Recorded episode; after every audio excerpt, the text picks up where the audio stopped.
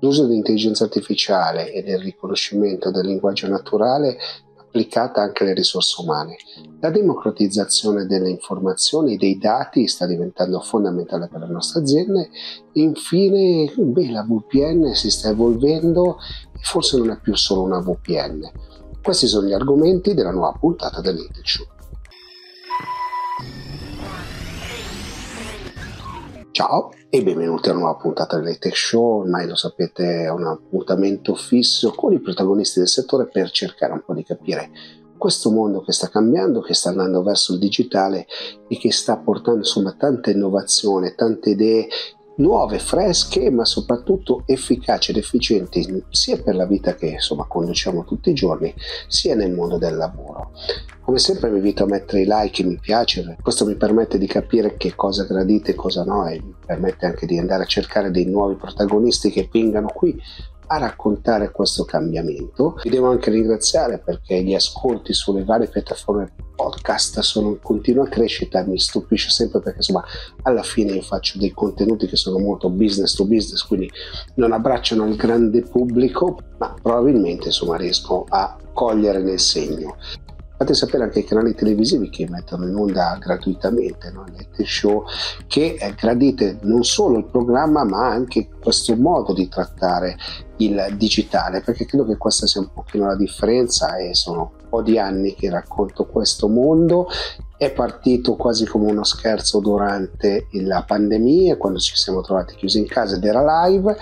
È cambiato un pochino negli anni, stiamo per lanciare qualcosa di diverso ma c'è sempre un problema, soprattutto legato a me perché sono molto spesso offline e quindi faccio un pochino fatica a fare, mettere insieme i servizi e fare le varie cose che invece mi piacerebbe fare.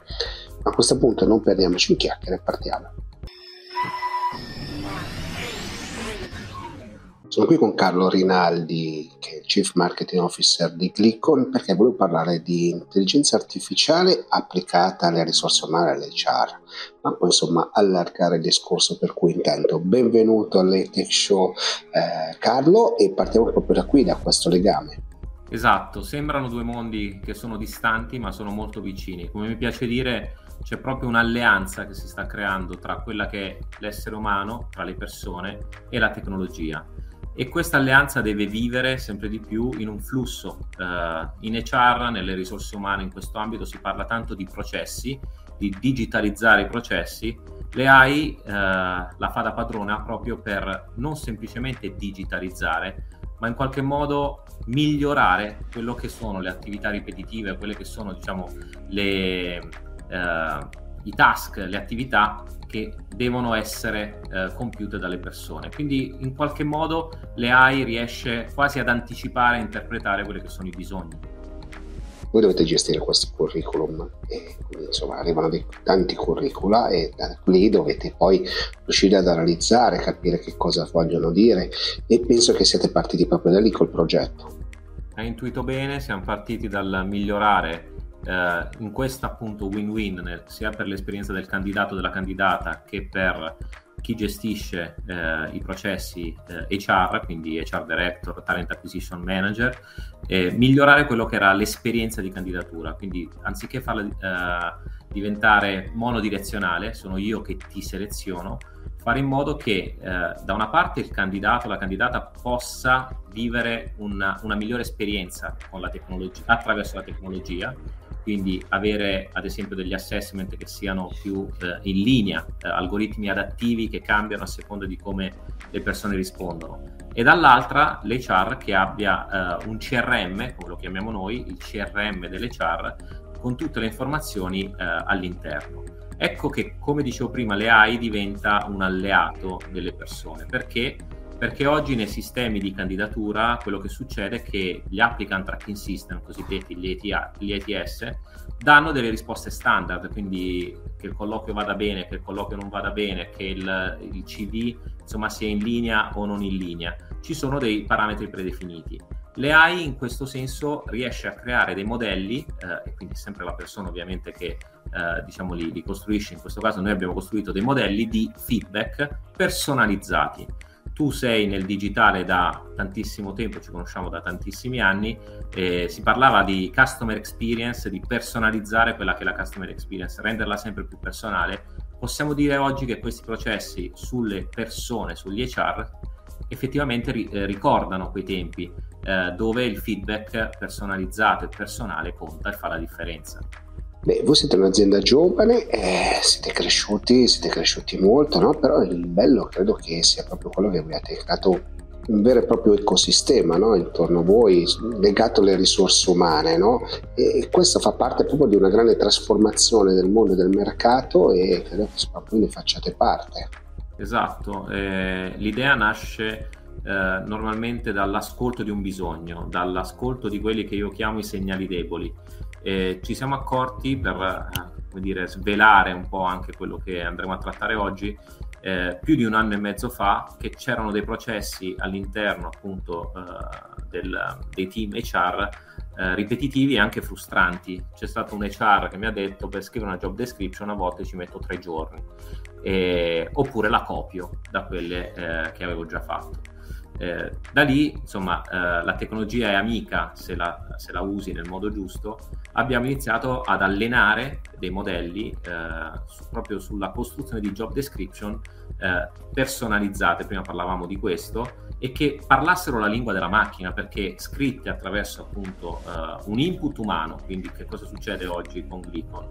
Che l'H R scrive poche eh, parole chiave e scrive la diciamo la, la descrizione, come dire il, il job title eh, che, che, che, che sta andando a cercare, e poche parole chiave rispetto alla posizione.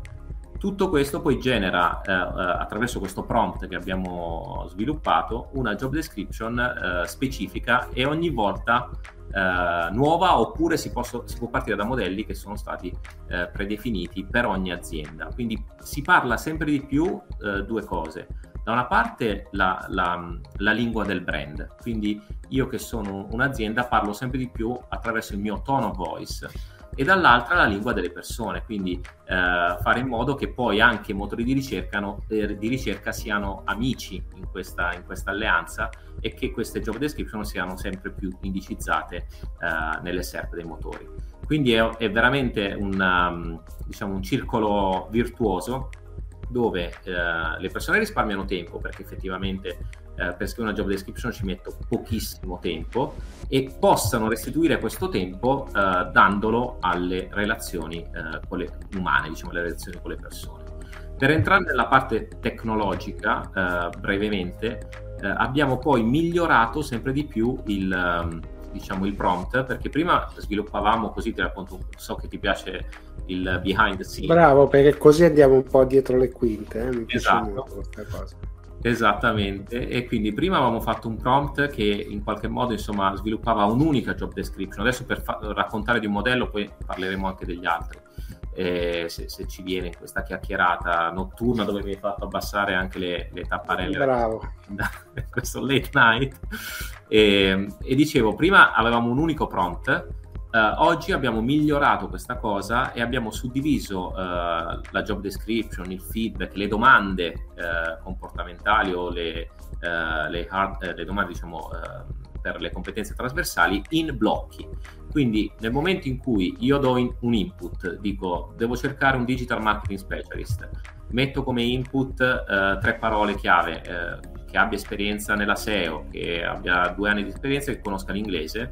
Il software mi genera una job description scritta con il mio tono voice, quello della, della, diciamo che vado a stabilire, in blocchi, quindi quello che è la descrizione del ruolo, i benefit, i valori, e se qualcosa non mi soddisfa chiedo alla macchina di rigenerare soltanto quel pezzo che non mi soddisfa. Quindi anziché rifare tutto, eh, ultima chicca, posso salvarlo come template. Quindi eh, le macchine ci aiutano se sono semplici e se vanno nella giusta destinazione, non solo di direzione, e, e mi piace dire che restituiscono veramente valore alla relazione umana.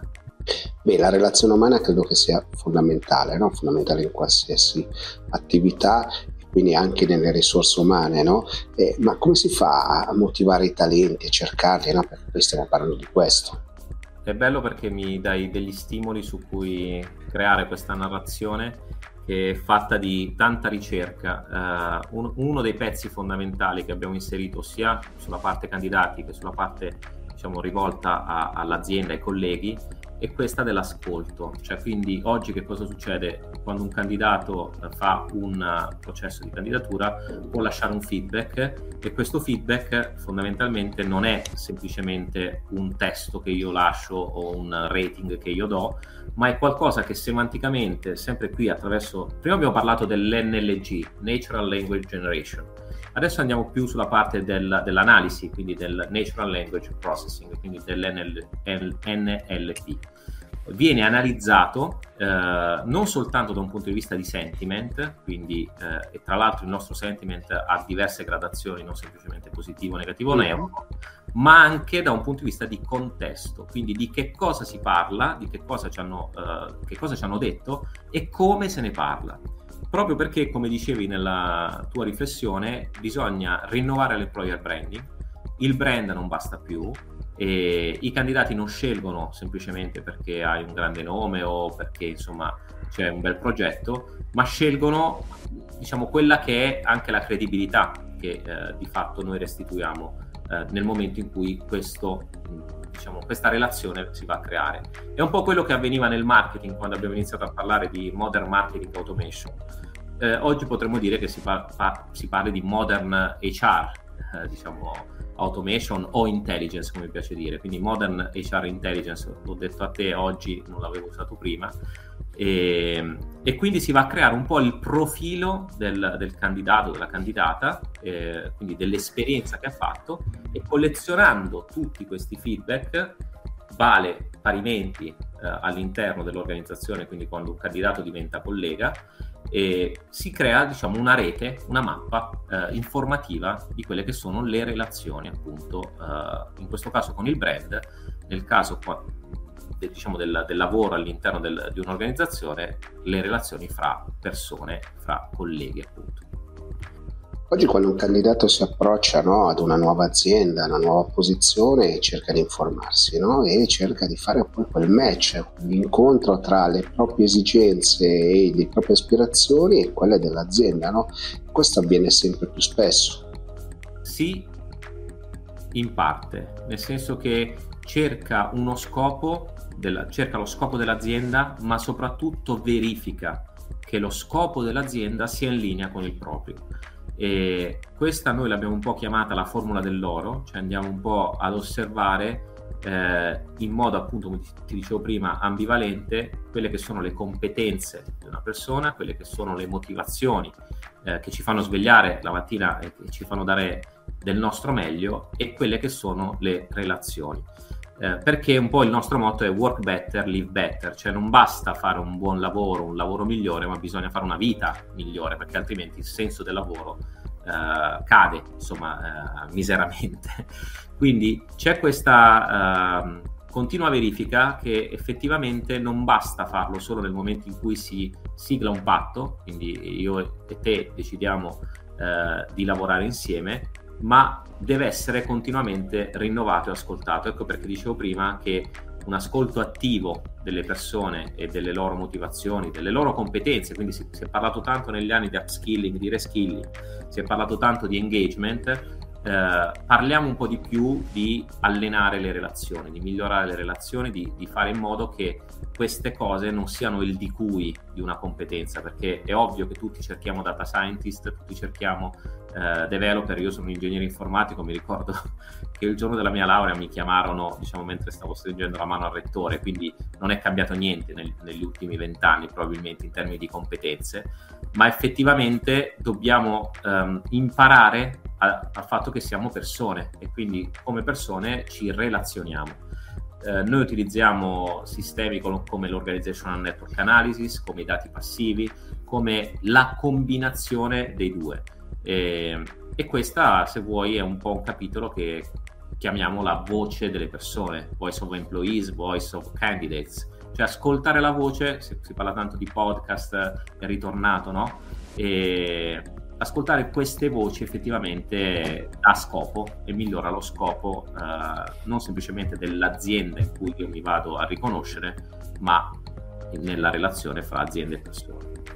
sai, io facendo gli smart break quotidiani, no? Tutti i giorni live alle undici, ho imparato moltissimo del mondo del lavoro, di questo cambiamento, di questa evoluzione, eh, però insomma abbiamo imparato anche che il lavoro fa parte della vita, no? Non può rappresentare la vita, però non può esserci una vita piena senza lavoro, quindi bisogna trovare, no, un equilibrio, una forma che in qualche modo possa renderci tutti quanti, tra virgolette, felici. Sì, tu citi le tue, i tuoi break mattutini che eh, sono da esempio, perché eh, quello che tu fai e che secondo me possiamo prendere anche come stimolo è eh, la creazione di un, di un habit, cioè hai creato di fatto un'abitudine, e, anziché nasconderti dietro un alibi. Quindi eh, a me piace proprio dire passare da, uh, dagli alibi alle abitudini, quindi from alibis to habits. Perché dico questo? Perché eh, è veramente fondamentale riconoscersi in questo tipo di allenamento. Quindi sì, ci troviamo di fronte a un'evoluzione, ma come tutte le cose va allenata, altrimenti ci si strappa. Anche qua mi ricordo che eh, descrivevo un po' eh, la giornata lavorativa nei due modi, nel, insomma, più di dieci anni fa, e facevo vedere che la giornata lavorativa ideale è che io lavoro, poi vado a casa, poi faccio sport, poi ecco, oggi questa cosa qui non è così, perché mentre io e te parliamo adesso in questo istante io ho ricevuto eh, un, un messaggio, un messaggio. Esattamente, e chissà quante mail stiamo ricevendo, sta a noi un po' scegliere qual è il canale di attenzione, e quindi se vedi stiamo riprendendo i, i vecchi concetti del marketing, quindi è un tema di eh, attenzionare eh, que- quello che sono, diciamo, eh, le abitudini eh, positive, le abitudini eh, trasformative. Su questo, se vuoi, ti, ti, ti faccio un, un esempio che eh, riguarda proprio le, le cosiddette salve di engagement. Quindi una buona abitudine eh, è non, sem- non semplicemente fare la survey di clima, ma fare in modo che queste, questi, me- questi mezzi siano parte del, del perché, dello scopo, collegando un po' i puntini come dicevi tu. Quindi io faccio eh, con una certa ricorrenza, in modo eh, maniacale, questo tipo di eh, sondaggi, li restituisco alle persone e da lì riparto. Quindi eh, un po' come nel design thinking c'è, cioè il double diamond, quindi io miglioro continuamente.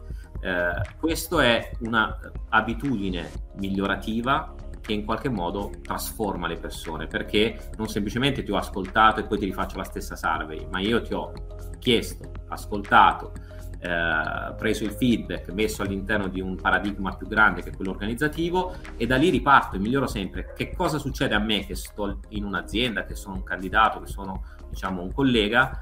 Eh, capisco che quella cosa lì non è un'improvvisazione, ma è tecnica ed è, diciamo, fatta bene. E poi funziona. Eh, funziona anche perché, se vogliamo essere un po' cinici, questa cosa qui tocca la top line, eh, tocca l'amministratore delegato, tocca eh, diciamo temi anche proprio, diciamo, forti. Quindi funziona perché eh, sostituire una persona costa il centoventicinque per cento della sua R A L.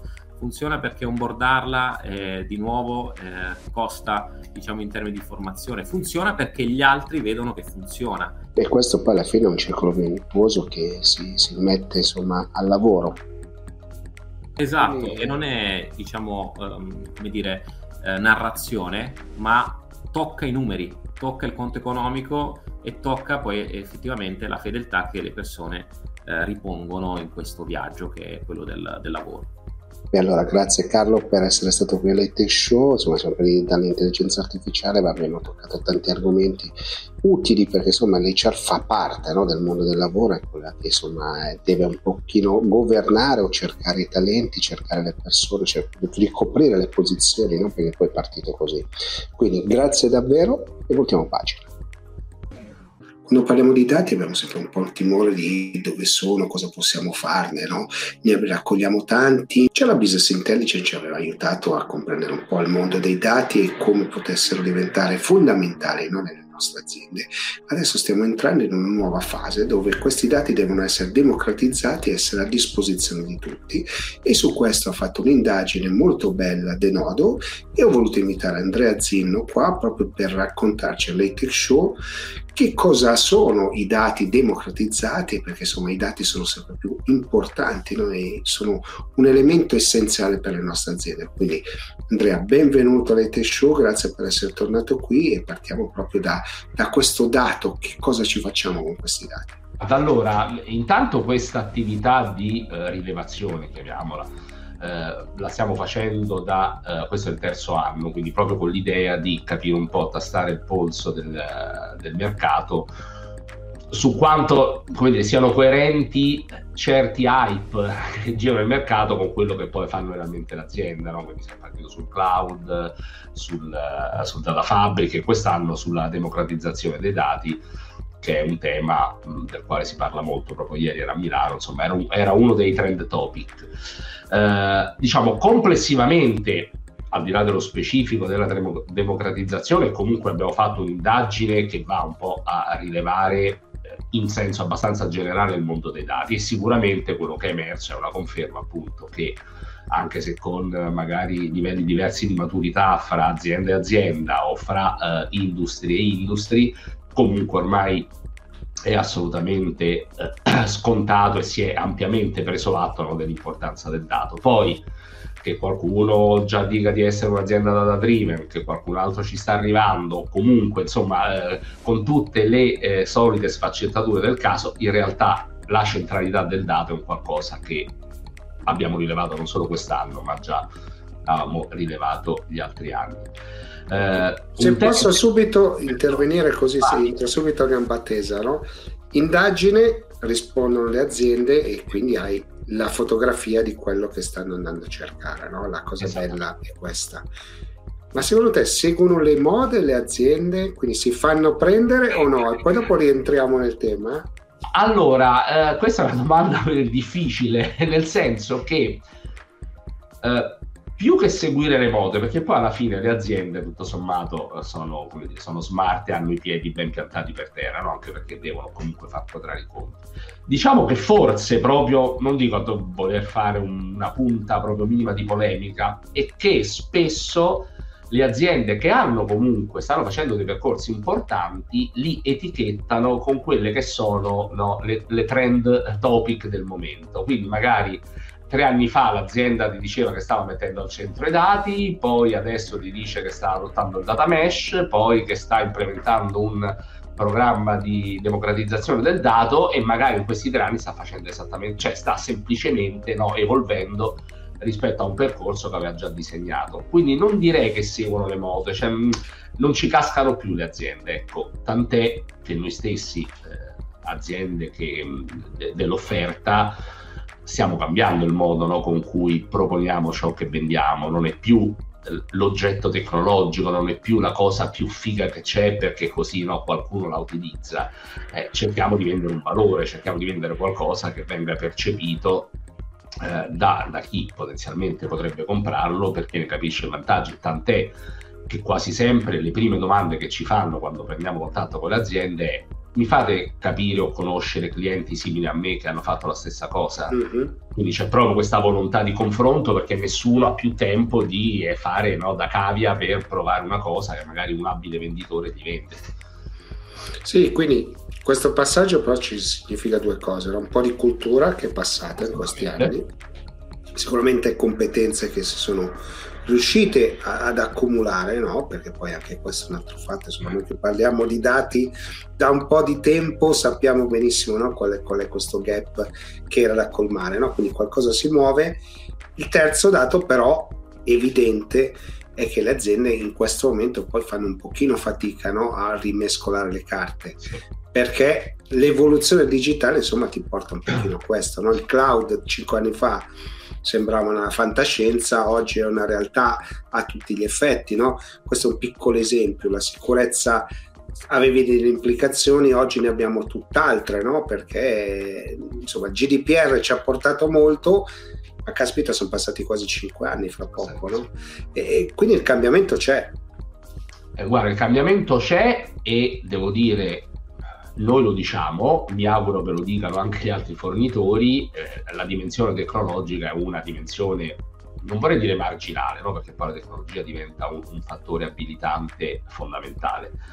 Però è chiaro che la difficoltà di questo tipo di trasformazione, tu giustamente hai citato la digital transformation, o meno richiede un cambio culturale, anche se ci limitiamo ai dati, no? L'idea della democrazia del dato che passa essenzialmente per la condivisione del dato. Beh, condividere il dato non è una cosa che l'esperienza, il genere, l'umanità ci insegna che si fa così facilmente. Cioè le sa- quelle sa- ci sono ancora sacche che vedono nel possesso del dato e dell'informazione un elemento di forza, di potere, eh, e questa cosa è, è presente più di quanto, di quanto si pensi, per cui, e non è facile eh, da battere, perché sai, non è una questione di solo di organizzazione, tu puoi anche mettere in piedi un'organizzazione che faciliti eh, l'interscambio dei dati, che lì, ma poi alla fine devi convincere, quindi hai bisogno di un cambiamento culturale, di convincere le persone che nel condividere poi ci sia un vantaggio reciproco. Eh, è un po' come, poi spesso fra l'altro noi nella vita comune condividiamo senza saperlo, io faccio sempre l'esempio di Google Map, noi condividiamo dati con Google perché in cambio ne otteniamo un vantaggio sugli itinerari, sui tratti. Quindi non è un male a prescindere. È che devi capire che è una sorta di do-des. Poi è chiaro, ci saranno sempre gli usi quelli un po' no, borderline, peggio usi illeciti, però non è che uno può sempre ragionare prendendo il, il rischio maggiore, no? Come, come riferimento. Però è anzi, complicato, è complicato. Anzi, perché se andiamo a cercare sempre, insomma, ci spingiamo un pochino più là, è anche controproducente, no? Per cui eh, hai più svantaggi che vantaggi, no? Visto che avete fatto questa indagine, Che cosa, che, quali sono le cose che ti hanno sorpreso di più? Eh, allora, eh, in realtà ti dovessi dire, mh, non vorrei dire che siamo stati così bravi da aver, di essere, de, di essere riusciti ad anticipare le conferme che ci aspettavamo. Eh, sicuramente è venuto fuori che mh, sia una, una netta percezione sull'importanza, sulla sempre maggiore importanza del dato, sulla condivisione, questo concetto poi appunto di democrazia del dato. Anche sulle difficoltà eh, è emerso in maniera abbastanza netta che le difficoltà che sono percepite sono difficoltà eh, organizzative e culturali, la propensione alla, la, la, eh, la propensione alla condivisione, la giusta sponsorship di un programma di trasformazione così pervasivo. Eh, anche quando abbiamo chiesto secondo voi no, qual è il punto di partenza ideali, pochi hanno detto la scelta della piattaforma tecnologica, ma dico giustamente, no, perché poi tu la tecnologia la scegli in base a quello che puoi fare, come facciamo, no? Io insomma mi compro una macchina piuttosto, un'auto piuttosto che un'altra a seconda di come penso di usarla. Ehm, se vuoi c'è, eh, allora c'è tanto eh, per esempio un recupero, in realtà questo è un tema del quale si parla tanto, del concetto di data as a service, no? Del dato mm-hmm. che viene impacchettato, cioè come dire venduto, distribuito non più come un dato grezzo ma un qualcosa di più complesso. Questo è un tema molto caldo che è legato no, poi al tema, alla monetizzazione dei dati, allo, al fast prototyping. È un qualcosa che sta, che anche questo sta recuperando con scelte architetturali diversi, diverse, perché poi giustamente non esiste, noi crediamo molto nella tecnologia basata no, sulla sull'integrazione logica dei dati, sulla virtualizzazione, ma insomma, non è che abbiamo la presunzione di dire che non esiste nessun'altra alternativa. E, quindi questo, ehm, questo è sicuramente un trend. Adesso c'è molta enfasi, e qui, ecco, qui forse siamo un po' borderline fra eh, la moda e la sostanza, perché c'è anche un po' di confusione su concetti come il data mesh, data fabric, che sono concetti in realtà ortogonali ma che spesso vengono visti in alternativa. Se tu sai, il data mesh è un paradigma eh, organizzativo essenzialmente, il data fabric è un paradigma tecnologico. Qua se vuoi sul data mesh forse, ma lo dico serenamente, cioè non, non con spirito critico, è uno di quei temi dove se si va per convegni, come dire, spesso nove volte su dieci c'è qualcuno che racconta che sta implementando un uh, programma di data mesh, che poi alla fine lo è, anche perché poi insomma, il data mesh non è che è una cosa così sconvolgente, cioè alla fine non fai gestire i dati a chi li conosce meglio. Quindi ho incontrato aziende che questo modello hanno adottato quando ancora non si chiamava data mesh. Però ha creato un buon, no, un buon, una buona turbolen- una turbolenza positiva sul mercato, quindi adesso si sta un po' strutturando.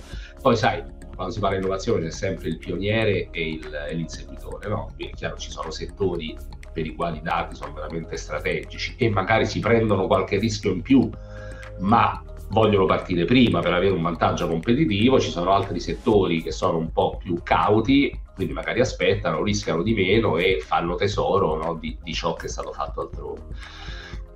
Quindi questo è un tema. E l'altro, che è una conferma che si traduce anche in complessità, è che il cloud, la migrazione al cloud ormai è assolutamente sdoganata anche nel mondo pubblico.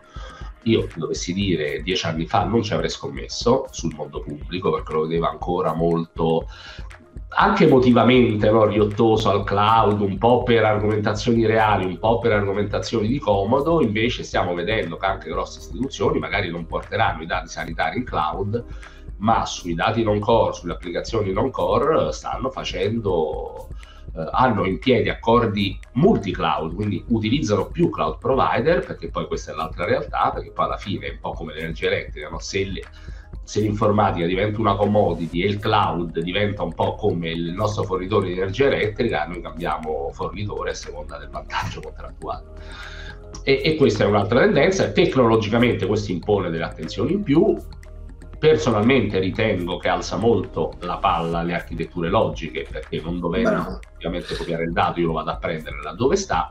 Però insomma è un tema, c'è, c'è, c'è ancora un po' di entropia, ma sicuramente è uno dei fronti più importanti di trasformazione tecnologica dei prossimi anni. Ma quello che vedi è una trasformazione che riguarda il mondo dei tecnici o riguarda il mondo del business? Perché io vedo che la grande trasformazione di questo momento è che il mondo del business si sta accorgendo il potere dei, dei, il potere dei dati, del potere di avere a disposizione delle piattaforme che permettano di, di, di utilizzarli al meglio, no? Questo credo che sia il grande cambiamento degli ultimi anni.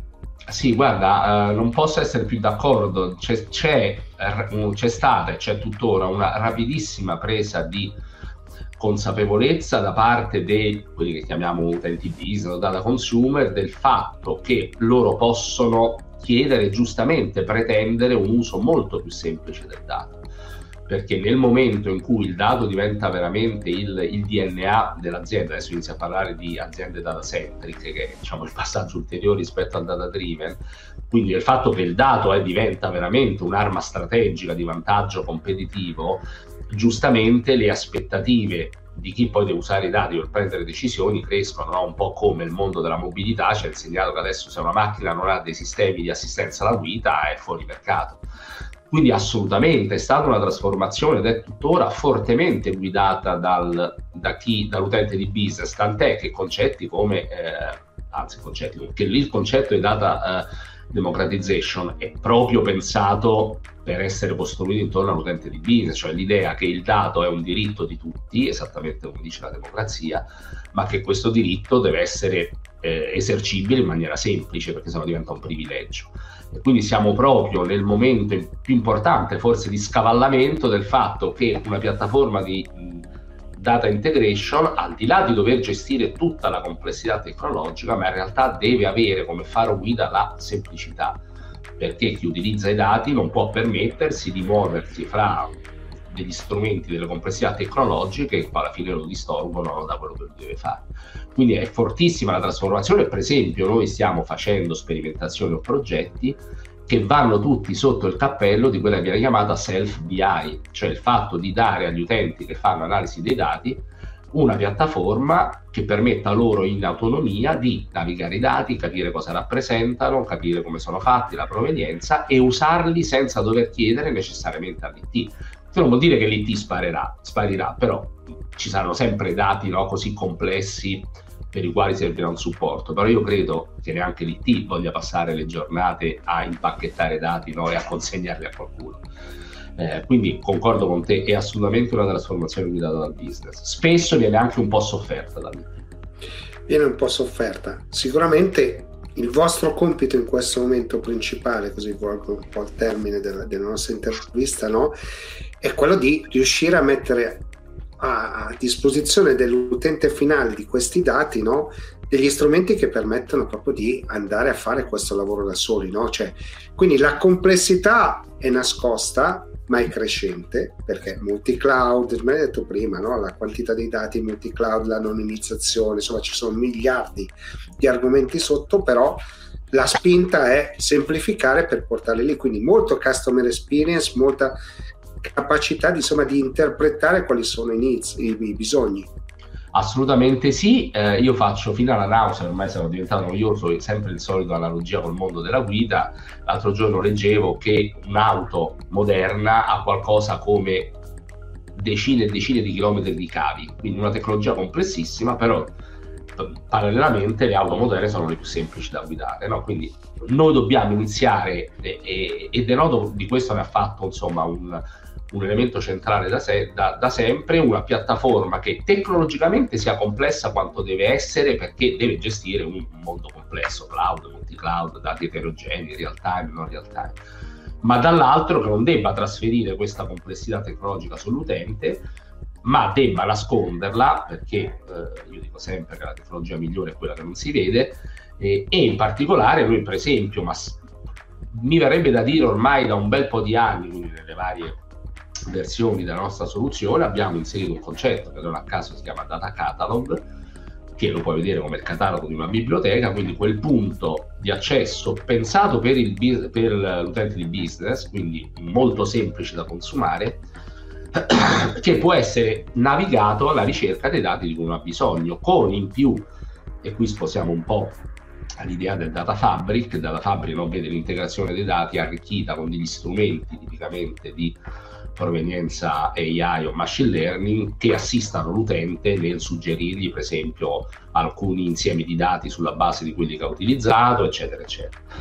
Eh, tutta questa insieme di funzionalità noi appunto l'abbiamo inglobata in questo oggetto che si chiama Data Catalog, che è pensato per loro, quindi comunque gli dà una libertà, gli dà autonomia, gli consente anche di fare delle cose anche abbastanza complesse, ma diciamo fermandosi a un livello di complessità tale che sia ragionevole per quella tipologia di utenti. Poi ci sarà sempre l'utente, una volta si chiamava data steward, adesso non so nemmeno come si chiama, che sarà invece l'utente che si occupa centralmente di integrazione dati e che quindi avrà degli strumenti più professionali, un po' come il meccanico, no? Tu in macchina, noi guidatori eh, inesperti abbiamo il sacchettino con gli attrezzi.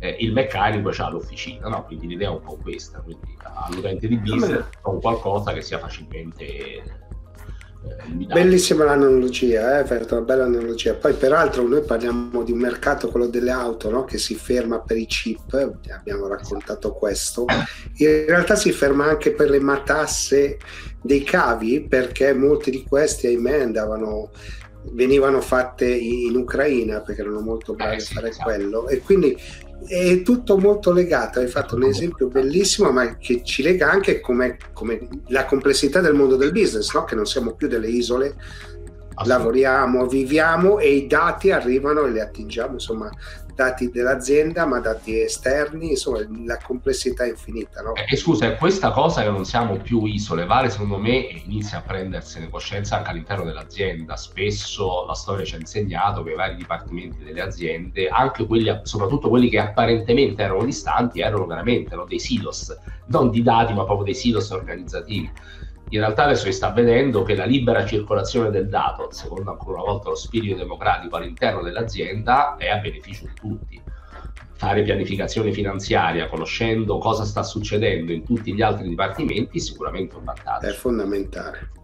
Eh, allora, bene, grazie mille Andrea. Grazie, Gigi. Metterò il link, metterò il link a questa indagine che mi sembra che sia il temporale, il tempo eh, sia da luglio a novembre, giusto, del duemilaventidue. O sbaglio? Cosa? Ah sì, del, del sondaggio sì, sì la, eh, diciamo che a dicembre sì, si è chiuso a novembre e a generare... Sì, sì, no, perché così almeno diamo anche un tempo. Comunque metterò il link sotto sulle varie piattaforme, so. Cercatelo, perché nella home page mi sembra di... Sì, io già mi sono iscritto al canale, che ammetto non ero iscritto, spero... Non importa, ma non importa, eh. perché se, a me la maggior parte ormai del traffico è molto più su, spostato sulla voce. Eh, I podcast hanno preso... ampio sopravvento, e quindi ma cambieremo, eh, no? Guarda, hai ragione, io adesso ho imparato che quando viaggio in treno, prima mi portavo il libro, adesso sono un consumatore avido di podcast, ne ho trovati bellissimi, certi bellissimi. Sì, solo che il problema sai cos'è? Che hai meno statistiche, quindi che fai un pochino certo. più fatica a capire cosa è piaciuto e cosa no, sì. e, e sul video era molto più facile. Grazie mille Andrea, Grazie. davvero, allora. e voltiamo pagina. Sono qui con Christian Gianni di Nord Security, che voi conoscete sicuramente meglio come NordVPN. Perché? Perché a proposito di V P N hanno lanciato un servizio nuovo, una V P N con un I P dedicato, ma insomma c'è anche molto molto altro da scoprire, quindi benvenuto Christian al Late Show e partiamo proprio da qui. Sì, allora, eh, innanzitutto bisogna, bisogna distinguere, no? l'I P, l'I P dedicato, cioè quello che abbiamo appena lanciato a Milano, che era già disponibile in altri paesi, e come dire l'I P dinamico, che esisteva già in Italia, sempre con dei server a Milano, eh, sostanzialmente da, già da, da molti molti anni. Eh, quindi bisogna fare, bisogna fare un passo indietro, no? dividendo appunto l'I P, eh, l'I P dinamico e da un I P statico, e quindi in questo caso quello di un V P N eh, dedicato. Quando ci si collega a, ad una V P N, ci si collega ad un server eh, collocato appunto in, in un paese, che sia in Italia che sia in altri. Nord offre sessanta paesi attualmente. Eh, eh, ma eh, l'I P è condiviso eh, con, con altri utenti, no? Anche qui per, come dire, eh, tutto il discorso eh, anche anonimato e, e privacy, quindi l'I P è eh, diviso eh, con molti utenti, e qui la differenza la fa proprio l'infrastruttura del server e quanto traffico ogni server riesce, come dire, a, a raccogliere, no?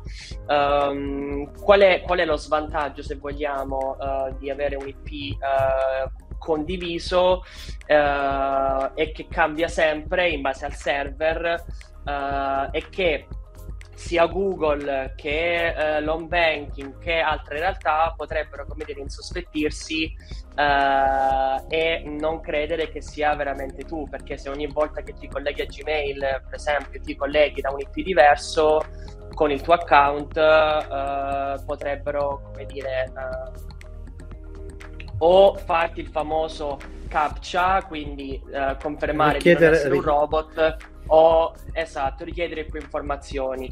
Qual è il vantaggio di un I P dedicato? È che è sempre un I P di NordVPN, quindi con tutta la sicurezza di una V P N, ma è un I P che ha solo quell'utente.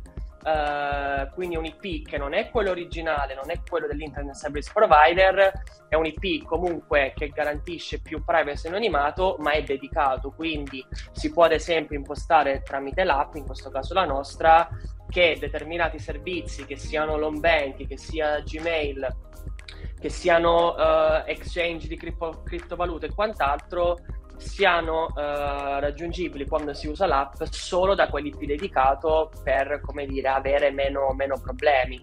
Uh, idem per quanto riguarda il discorso captcha. A volte in alcuni periodi uh, come dire i server, se hanno un grande traffico, potrebbero, come dire, insospettire Google, passami il termine, e quindi Google fa il famoso test, no? con, con le fotografie per verificare se l'utente eh, è, è un utente vero. Ecco, con un I P dedicato si ha quasi la totale garanzia che quello non accada, quindi questo è un po', un po' la differenza, ed è il motivo per cui abbiamo lanciato I P dedicato anche in Italia a Milano, per offrire questa feature anche agli utenti italiani, che fino a pochi giorni fa potevano scegliere solo l'I P, chiamiamolo condiviso, che cambiava, e non l'I P dedicato. Lo poteva scegliere in altri paesi, ma non in Italia.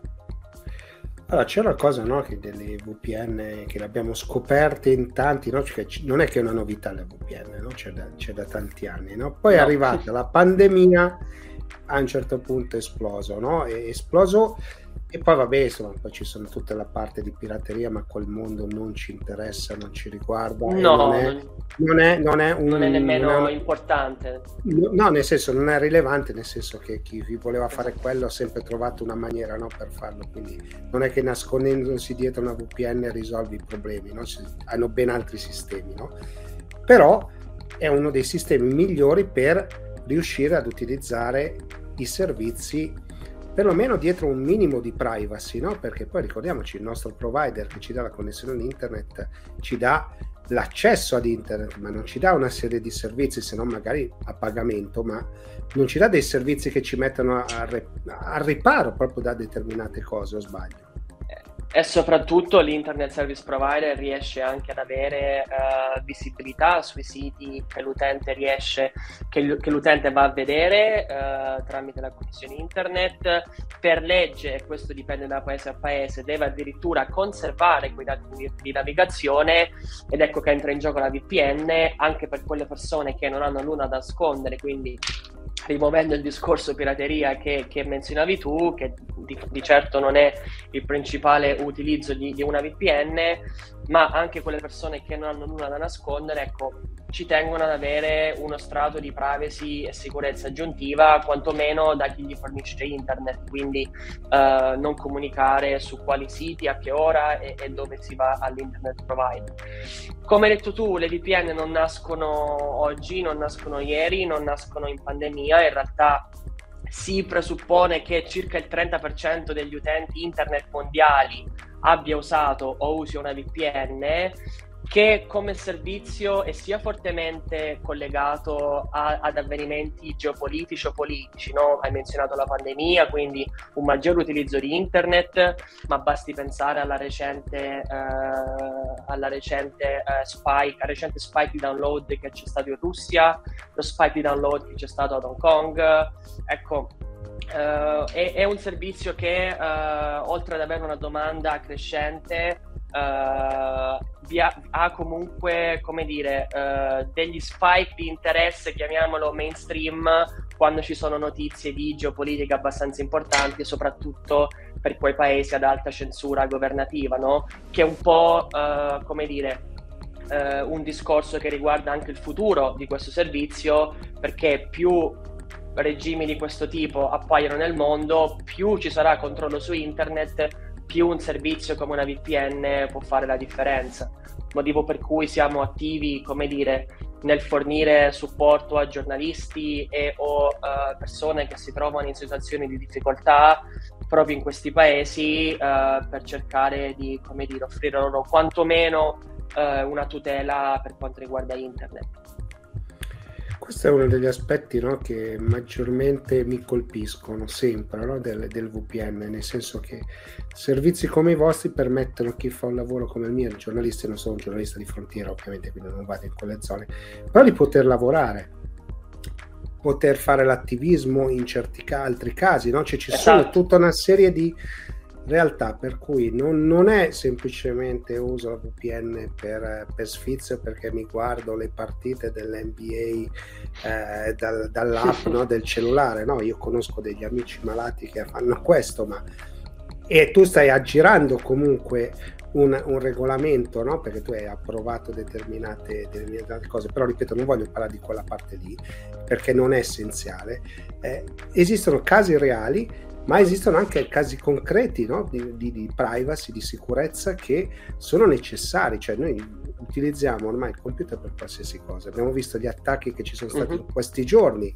Da pa- Proprio di, di recente, sì, sì, sì. E ormai quindi è, non è, è che... una cosa quotidiana. Quindi riuscire ad avere un qualche cosa in mezzo che ci possa fare la, la, la differenza credo che sia fondamentale, no? Ultima domanda a questo punto è ricerca e sviluppo, perché immagino che voi non vi fermiate mai. Sì, diciamo che, uh, come hai detto bene tu adesso, è, come dire, la notizia di attacchi informatici uh, è, è una cosa quotidiana, sia, come menzionavo prima, per motivi geopolitici, sia per l'aumento, no, della tecnologia nel nostro quotidiano. Basti pensare a quanto tempo si spende su internet e, e eh, quanto questo stia, stia crescendo. Difatti, in base alle nostre ricerche, i paesi eh, come dire, più pericolosi per quanto riguarda attacchi hackers o in generale su internet sono proprio quei paesi più digitalizzati, come i paesi scandinavi o altro. Quindi è un po' un controsenso, in realtà più il paese è digitalizzato più è terreno fertile per criminali informatici. Questo un po', un po', è, un po', è un po' la regola. Per quanto riguarda il futuro, eh, NordVPN, siamo adesso ben più di una semplice V P N. Il gruppo Nord Security, che vedi quelle alle mie spalle, eh, ha già una suite di, di servizi per quanto riguarda la, la sicurezza informatica, quindi un password manager, NordPass, un cloud criptografato, NordLocker, una V P N aziendale, NordLayer, e l'app V P N stessa adesso contiene uh, feature che vanno oltre la V P N, quindi c'è una funzione anti-malware, threat protection, che però non è, passami il termine, old school antivirus con installazione sul disco, ma è un po' più leggera, più adatta alle minacce attuali, che di certo non arrivano più da una penna U S B o da un floppy disk, ma da un link phishing o da una mail o da un S M S. Quindi ecco, c'è anche questa feature. C'è anche MeshNet, che permette di creare, come dire, dall'interno dell'app una rete mesh. Queste sono feature molto molto tecniche che però offriamo gratuitamente all'interno dell'applicazione, oltre alla V P N, una delle V P N leader sicuramente sul mercato. Parlando di innovazione, guardiamo sicuramente al futuro, alle nuove tecnologie che da un lato sono bellissime, rivoluzionarie, come la blockchain, come l'intelligenza artificiale, come il metaverso, no? Ne hai anche tu parlato spesso negli ultimi episodi. Queste tecnologie comunque arriveranno, chi più in maniera uh, veloce come l'intelligenza artificiale, chi in maniera più lenta come magari il metaverso, e nonostante siano abbracciate dalla maggior parte delle persone, con esse arriveranno anche, eh, anche pericoli, e cercheremo di stare al passo con tutto. Esatto, arriveranno assolutamente nuove sfide, e sappiamo che insomma il mondo digitale è in continua evoluzione e le sfide sono all'ordine del giorno. Il problema è che la complessità da gestire, no, sta aumentando in maniera esponenziale. Volevo concludere dicendo che, che il primo messaggio ovviamente da dare agli utenti, eh, oltre a comunque ad utilizzare magari servizi come il nostro, come supporto, è sempre quello di stare attenti, no? È sempre quello della prudenza, è sempre quello di non cliccare mai su link sconosciuti, di non cliccare mai uh, su S M S di cui non si conosce il destinatario, e anche se si conosce il destinatario bisogna stare estremamente attenti. I casi di, come dire, identity theft o social engineering sono ormai all'ordine del giorno, quindi la prudenza è la, l'alleato più forte. L'utente più sicuro è quello offline, questo non ci stancheremo mai di dirlo. Se proprio bisogna stare online, se proprio bisogna cliccare, è bene avere, come dire, almeno un supporto, un alleato uh, com- come il nostro nel, nel quotidiano, ma la priorità è sempre la, la prudenza, l'attenzione e, come dire, dare un'occhiata prima di fare qualsiasi cosa. Noi siamo l'anello debole rispetto alle macchine, sempre, perché ovviamente ci fregano con i piccoli trucchetti. Allora Christian, grazie mille per la chiacchierata e voltiamo pagina.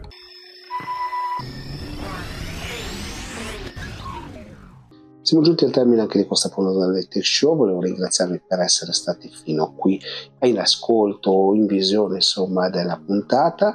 Fatemi sapere quali sono gli argomenti che vi sono più piaciuti, quali sono gli argomenti che invece maggiormente vi interessano, in modo che possa andare a cercare dei protagonisti che vengano qui, insomma, a raccontarci nelle prossime puntate. A questo punto non mi resta altro che salutarvi e darvi appuntamento alla prossima puntata. Ciao!